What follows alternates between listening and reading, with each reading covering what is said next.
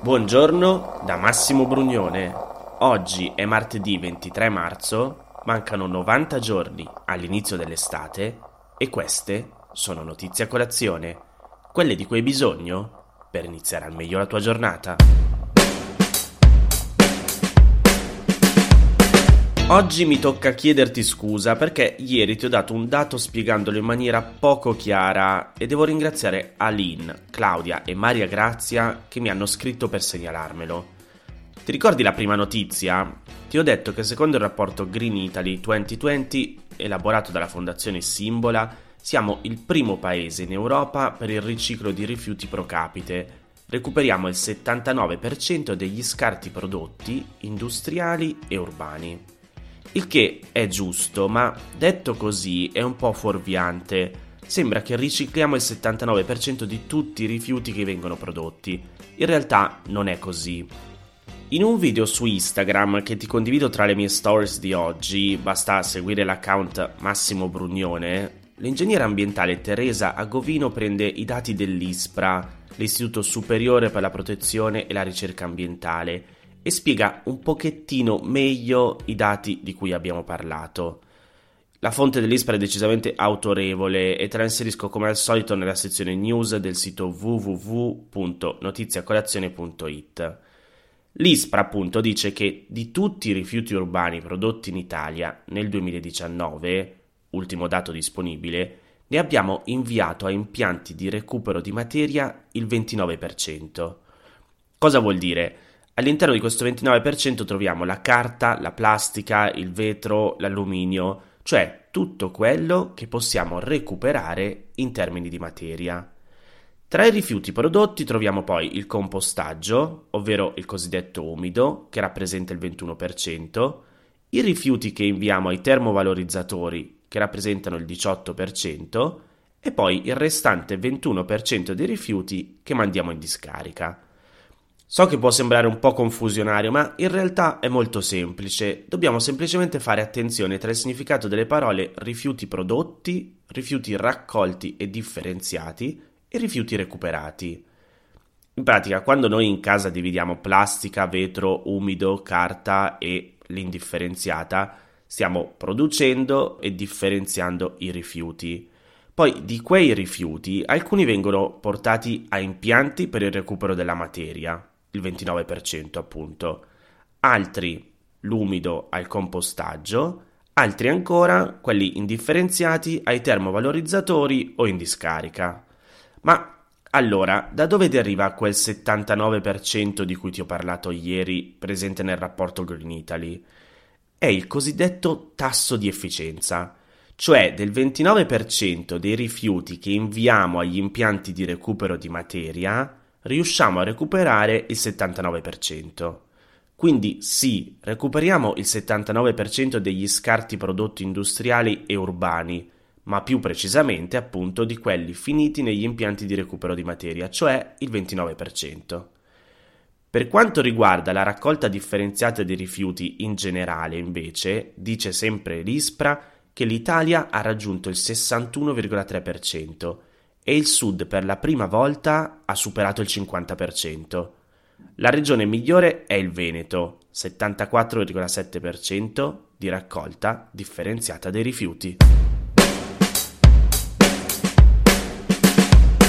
Rimango in tema ambientale perché un articolo di Wired scrive che se non riusciremo a mettere un freno ai cambiamenti climatici, entro il 2100 l'inverno durerà meno di due mesi, mentre le estati e questo è il dato più preoccupante, si prolungheranno fino a durare sei mesi, portando con sé ondate di calore, incendi, tempeste sempre più frequenti e maggiori rischi per la nostra salute. A raccontarlo sono stati alcuni ricercatori coordinati dalla Chinese Academy of Sciences che hanno stimato quanto dureranno le stagioni nei prossimi anni, dimostrando come alle medie latitudini dell'emisfero settentrionale l'estate si allungherà sempre di più, primavera e autunno saranno più brevi e appunto l'inverno si accorcerà progressivamente. E il colpevole, ancora una volta, sarà il riscaldamento globale. Lo studio è stato pubblicato sulle pagine della rivista Geophysical Research Letters. Ti inserisco anche in questo caso il link nella sezione news del sito www.notiziacolazione.it. In questo momento, tra l'altro, le nostre estati sono già circa il 20% più lunghe rispetto al passato. Arrivando a protarsi per sei mesi, durerebbero circa il doppio di quelle degli anni 50 ossia fino a quando le quattro stagioni hanno seguito uno schema prevedibile e piuttosto uniforme. Per giungere a questa conclusione, i ricercatori hanno analizzato i dati climatici giornalieri disponibili in letteratura per misurare quanto siano già cambiate le stagioni, quando iniziano e quanto durano, e hanno osservato che in media l'estate dell'emisfero settentrionale è passata da 78 a 95 giorni tra il 1952 e il 2011, mentre l'inverno si è ridotto da 76 a 73 giorni. Anche la primavera e l'autunno sono stati più brevi, rispettivamente da 124 a 115 giorni e da 87 a 82 giorni. Utilizzando poi modelli del cambiamento climatico per prevedere come cambieranno in futuro le quattro stagioni se non riusciremo a mitigare il riscaldamento globale, il team è riuscito a dimostrare che i cambiamenti più grandi devono ancora arrivare. Dai loro calcoli, appunto, è emerso che entro il 2100 l'estate potrebbe durare in media 166 giorni, riducendo il tempo di tutte le altre stagioni e in particolar modo quello dell'inverno, che potrebbe arrivare ad essere pari a soli 31 giorni. Inutile dire che numerosi studi hanno già dimostrato che il mutare delle stagioni causa significativi rischi per la salute e l'ambiente. Ad esempio, gli uccelli stanno già cambiando i periodi delle loro migrazioni e le piante germogliano e fioriscono in tempi diversi, portando a discrepanze tra gli animali e le loro fonti di cibo e sconvolgendo così gli ecosistemi. I cambiamenti stagionali inoltre possono devastare l'agricoltura, specialmente per colpa di false primavere o tempeste di neve tardive. Ti condivido le parole dell'esperto del clima presso la Kent State University, Scott Sheridan, che ha commentato così lo studio. Penso che rendersi conto di questi cambiamenti potenzialmente drammatici nelle stagioni probabilmente avrà un impatto molto maggiore su come si stanno percependo in generale i cambiamenti climatici. Ieri la Cina ha annunciato che sanzionerà 10 importanti politici e accademici dell'Unione Europea e 4 sue istituzioni in risposta alle sanzioni che l'Unione Europea aveva approvato nei confronti della Cina sempre ieri per le violazioni dei diritti umani compiute nel paese nei confronti degli uiguri. Alle persone sanzionate e alle loro famiglie sarà proibito l'ingresso in Cina e alle aziende a loro collegate e alle istituzioni coinvolte sarà proibito di fare affari con la Cina stessa. Ma facciamo un passo indietro.